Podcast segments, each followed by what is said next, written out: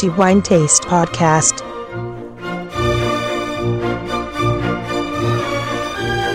Benvenuti alla nuova puntata del podcast di Wine Taste. Dopo la breve pausa eh, che è stata dedicata al vino del mese, riprendiamo l'argomento della degustazione sensoriale del vino. Continuiamo per eh, quanto riguarda le diverse fasi della degustazione con eh, l'esame eh, dell'apparenza del vino, quindi l'esame visivo, come si presenta il vino al calice. Un argomento che potrebbe sembrare probabilmente di poco interesse o di poco conto, anche grazie alla tecnologia che si utilizza in cantina e che consente di produrre dei vini dall'aspetto praticamente impeccabile con trasparenze estremamente alte e una limpidezza assolutamente cristallina Tuttavia è molto importante osservare il calice che ci troviamo di fronte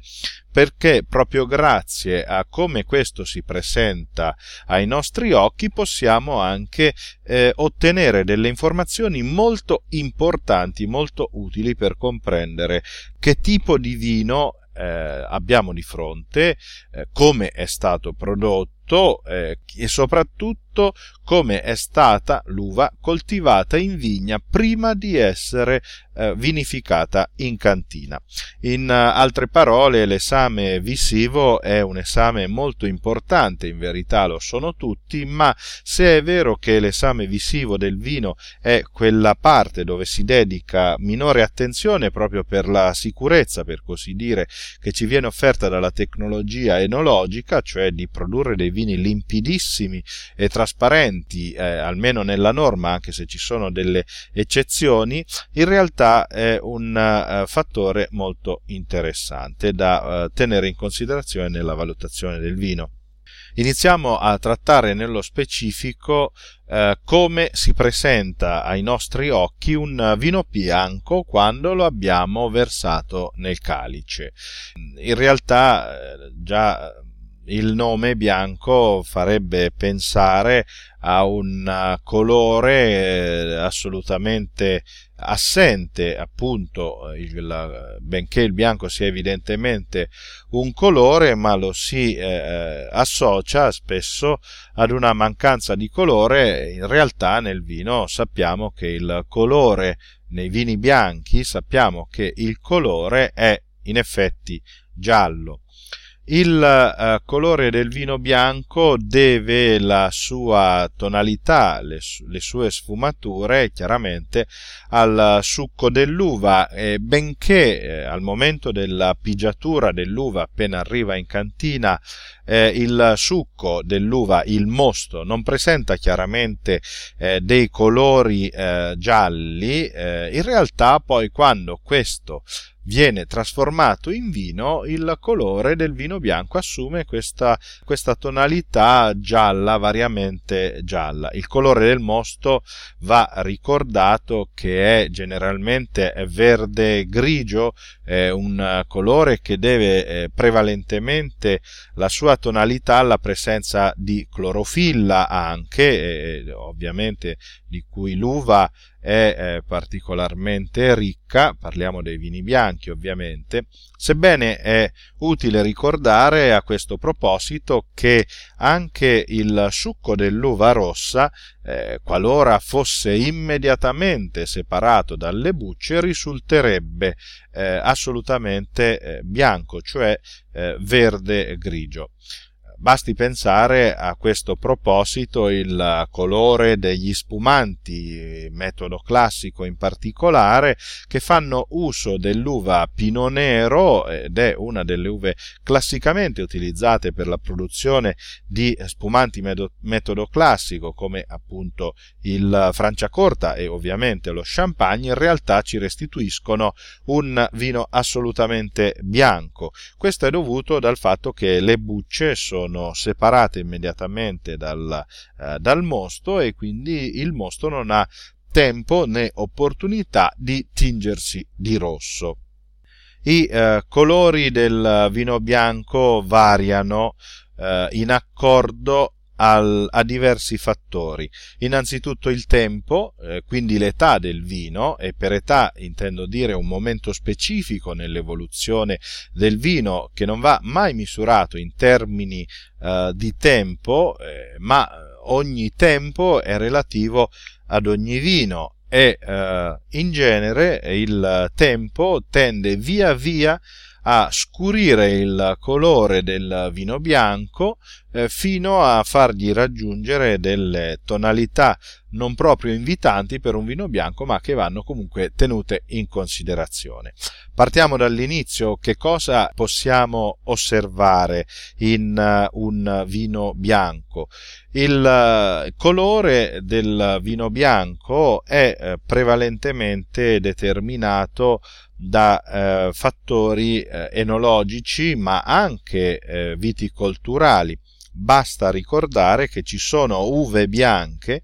che eh, sono naturalmente portate a produrre dei vini bianchi più intensi nel colore, altre invece eh, sono portate naturalmente a produrre dei colori eh, piuttosto pallidi. Si può fare come esempio, per esempio, un, un Sauvignon Blanc che in genere produce dei vini con delle tonalità piuttosto chiare, eh, mentre lo Chardonnay, eh, per prendere un esempio di un'uva alloctona eh, sicuramente conosciuta a tutti, eh, tende a produrre in genere dei vini molto più intensi nel colore. Quali sono i colori che noi troviamo nel vino bianco? Si può partire da un uh, color giallo carta o bianco carta, anche se questo è un colore via via sempre meno frequente, ma in genere eh, segnala un vino bianco che ha subito dei,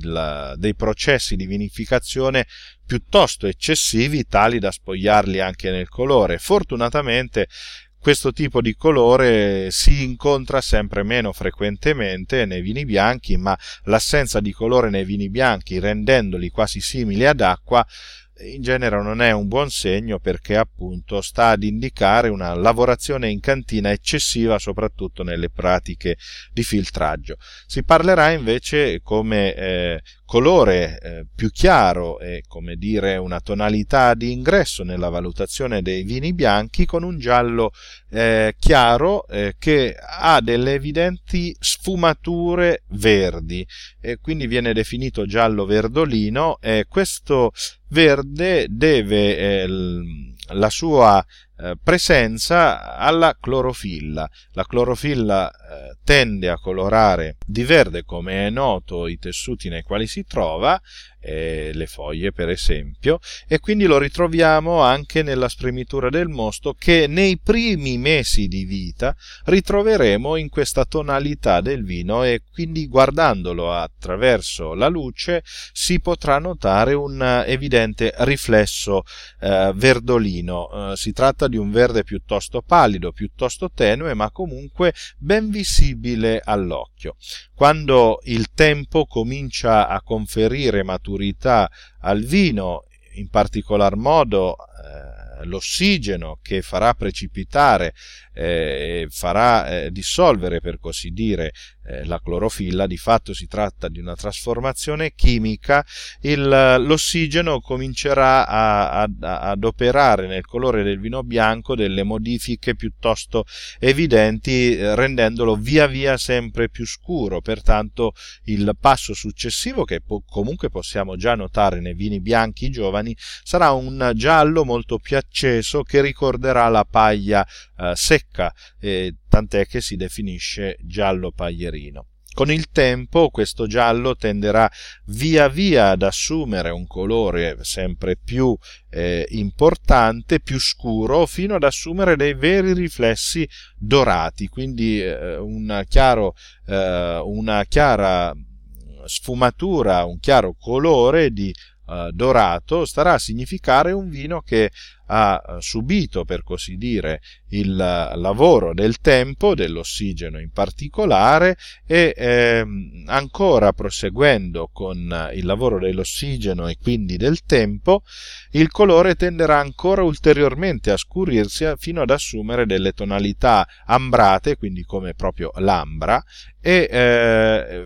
Quando poi il vino sarà eccessivamente eh, maturo o per così dire, l'ossigeno avrà svolto un lavoro molto, eh, molto forte, molto evidente, si, si, avranno anche delle tonalità che ricordano proprio il mogano, quindi cominceremo ad avere delle tonalità marroni che nel caso del vino bianco segnalano un vino eh, probabilmente non più eh, godibile come lo era in gioventù.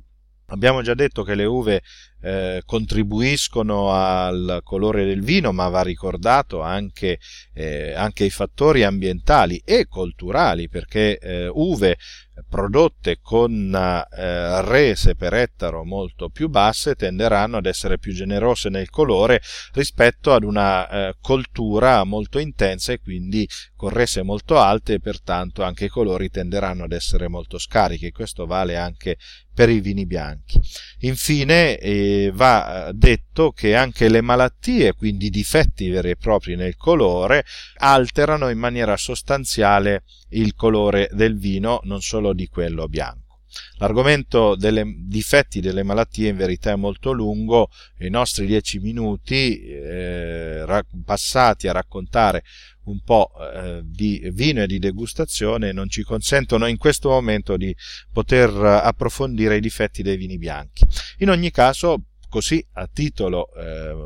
di riferimento, di un rapido riferimento, nell'evoluzione i vini bianchi cominciano con un giallo verdolino, quindi con evidente tonalità verde anche nella sfumatura, per poi virare verso un giallo paglia, giallo paglierino, quindi un giallo dorato, infine un giallo ambra che già denota un vino molto maturo o addirittura mogano, quindi tendente palesemente al marrone, che indica un vino bianco che ha superato il suo apice di eh, vita e, eh, ed è andato oramai eh, ed è avviato, anzi è assolutamente nel pieno momento del declino e quindi non proprio bevibile. Mi fermo qui e eh, rinnovo l'appuntamento alla prossima puntata del eh, nostro podcast. Il mio augurio, come sempre, buon vino, ma sia poco, ma comunque di qualità. Un saluto a tutti da Antonello Biancalana.